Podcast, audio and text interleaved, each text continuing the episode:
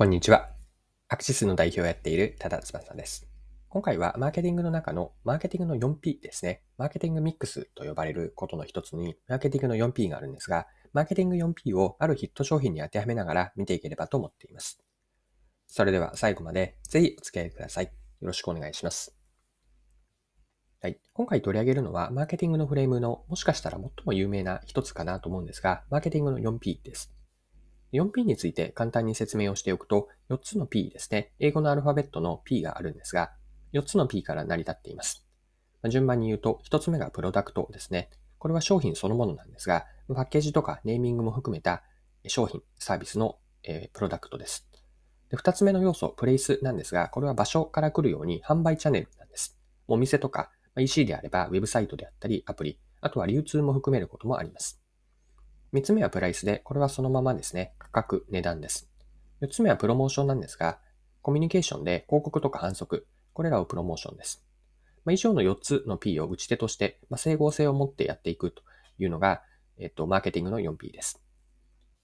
マーケティングの 4P を大きく捉えると、4つのうち1つ目のプロダクト、これは売り物ですね。で残りの3つ、プレイスとプライスとプロモーション、販売チャンネルと価格と広告や反則なんですが、これらは売り方なんですね。なので、まず売り物があって、プロダクトがあって、さらに売り方として場所、価格、コミュニケーション。これで成り立っているというのがマーケティングの 4P なんです。はい。で、今回のテーマなんですが、えっと、テーマを先に言っておくとですね、ターゲット顧客が変わると、打ち手であるマーケティングの 4P も変わると。これが今回のあの一言で表現をするならば伝えたいメッセージです。もう一度繰り返しておくと、ターゲット顧客が変われば、打ち手であるマーケティング 4P もそれに応じて変わっていくと。でこれが今回のメッセージなんですが、この今の内容というのを具体的な商品に当てはめて、もう少し掘り下げながら見ていきましょう。はい。ここまでが前半の内容で、前半ではマーケティングの 4P について、でした。で、後半はですね、今のマーケティングの 4P の例として取り上げたい商品があって、それが明治のプロテイン飲料であるザバスミルクプロテインなんです。で、このザバスミルクプロテインにマーケティングの 4P を当てはめながら、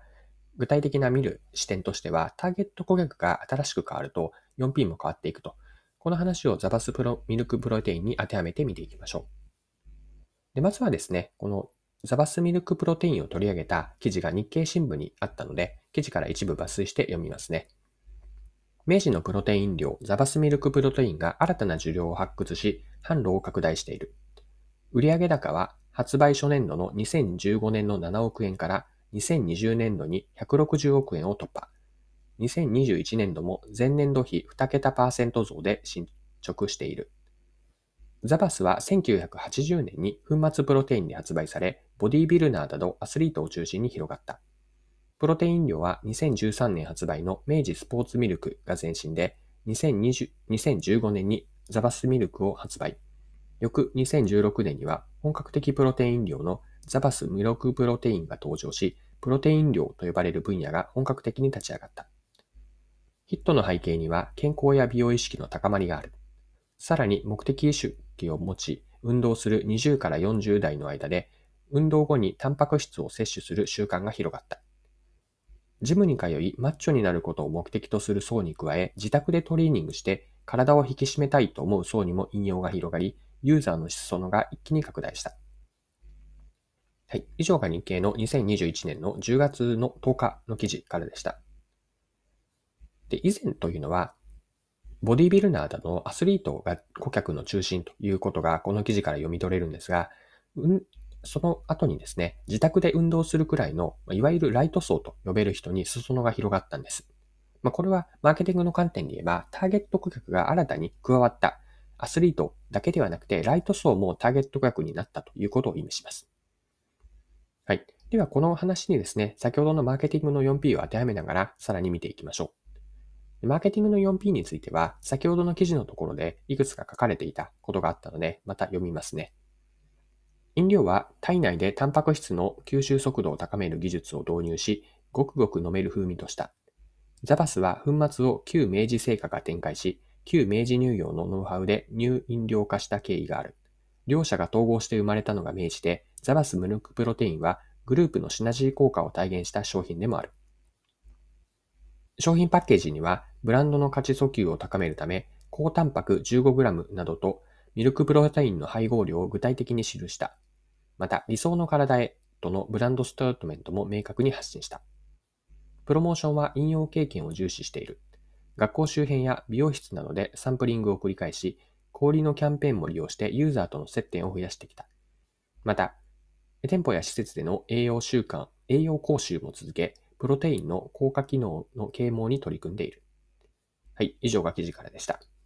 では、今の内容にマーケティングの 4P があるなと思ったので、マーケティングの 4P でザバスミルクプロテインを見ていきましょう。まず1つ目、プロダクトですね。これは味なんですが、ごくごく飲めるバニラやココアのフレーバーで、またパッケージに高タンパク 15g とミルクプロテインの配合量を具体的に表示しています。理想の体へとブランドステートメントも明確にしているので、このあたりがプロダクトの要素です。で、プレイス販売チャンネルなんですが、コンビニ等の身近なお店で売られて売っているというのは特徴で、プライスは手頃な、152円という価格です。プロモーションなんですが、特徴的だったのは学校周辺や美容室などでサンプリングの繰り返し実施してあったりとか、あとは小売との共同キャンペーンですね。他にも注目したいのは店舗や施設での栄養講習と、これは啓蒙活動にあたるわけですが、このような活動をプロモーションとして行っています。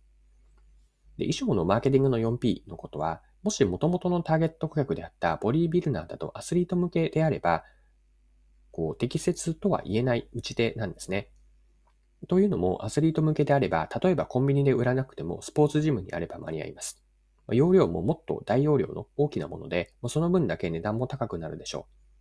また、アスリートの人数規模からすると、大規模なサンプリングというのは非効率であるし、栄養講習というのも、すでにアスリートの人たちというのは知識を持っているはずで求められていることではないんです。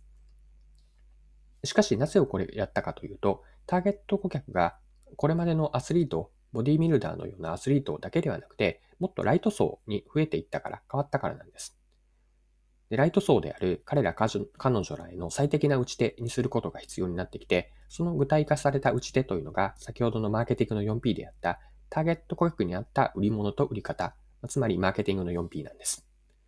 で、これが今回の話でお伝えしたいと思ったメッセージなんですが、ターゲット顧客が変われば、その打ち手であるマーケティングの 4P も連動して変わっていくと。このように、マーケティング 4P というのは、まず顧客が中心にあるべきだと思っていて、誰に何を提供するのか。で何を提供するのところがマーケティング 4P なんですが、その前の前提として誰にと、これがあるというのが大事だと。これをマーケティングの 4P では忘れないようにしておきたいことです。